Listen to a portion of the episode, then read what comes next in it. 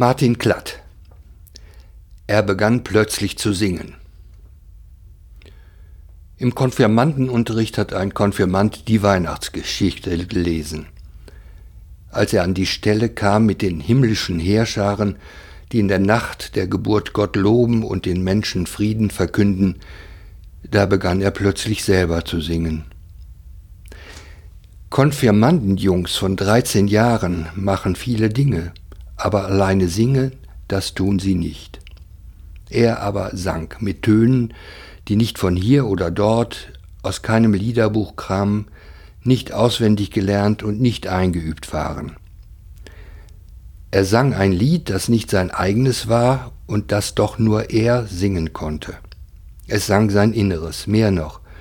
In ihm hatte etwas begonnen zu singen. Woher kam das? Woher sonst sollte der Klang gekommen sein, wenn nicht aus dem Himmel?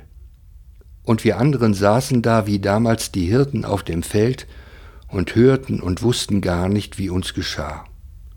Wir hörten den Gesang der Engel, und der Engel wusste nicht, dass er einer war. Und hinterher konnte es keiner erklären. Wir waren irgendwie verlegen, aber haben auch nicht mehr darüber gesprochen. Und keiner von uns hat die Töne behalten.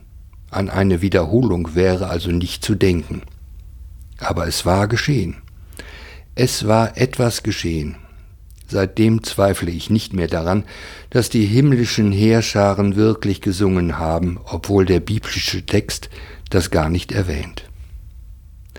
Das Lied der Maria und das Lied des alten Simeon, wie das Lied des, des Konfirmanden, sind Resonanzen, die weiter klingen und weiter singen von dem, was da geschah. Maria bewegt es in ihrem Herzen und es bewegt ihr Herz. Die Hirten werden zu Engeln und sagen weiter, was sie behalten haben. Ob sie gesungen haben? Man weiß ja nie. Wenn schon Konfirmanden, warum dann nicht auch Hirten? Oder ob es ein Glanz in ihren Augen war, ein anderer Klang in ihrer Stimme oder eine Geste, zart wie nie gekannt?